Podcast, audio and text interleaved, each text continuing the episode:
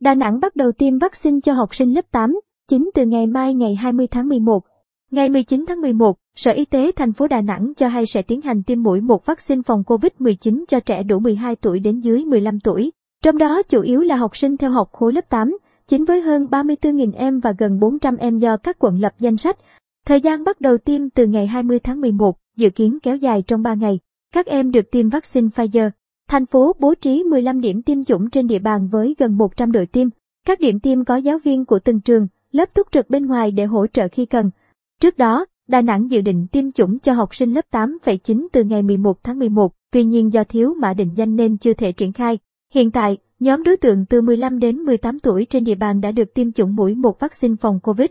Ngày 22 tháng 11 tới đây, học sinh lớp 12 sẽ đi học trực tiếp trở lại, học sinh lớp 10 và lớp 11 đến trường vào ngày 29 tháng 11. Chỉ những cơ sở giáo dục ở địa bàn có cấp độ dịch 1, 2 mới được tổ chức dạy học trực tiếp. Học sinh, cán bộ, giáo viên, nhân viên cư trú ở địa bàn có cấp độ dịch 3, 4 chưa tham gia dạy học trực tiếp. 24 giờ, thế giới ghi nhận trên 567.000 ca mắc COVID-19. Theo trang mạng wometer.info, trong vòng 24 giờ qua, thế giới ghi nhận trên 567.000 ca mắc COVID-19 và trên 7.000 ca tử vong. Tổng số ca mắc từ đầu dịch tới nay đã vượt 256 triệu ca, trong đó trên 5,14 triệu ca tử vong. Ba quốc gia có số ca mắc trong 24 giờ qua cao nhất thế giới là Mỹ trên 81.000 ca, Đức 64.164 ca và Anh 46.807 ca. Ba quốc gia có số ca tử vong trong 24 giờ qua cao nhất thế giới là Nga 1.251 ca, Mỹ 969 ca và Ukraine 752 ca. Như vậy, ngoài Mỹ, các quốc gia có ca mắc và tử vong mới cao nhất thế giới trong 24 giờ qua đa số nằm ở châu Âu.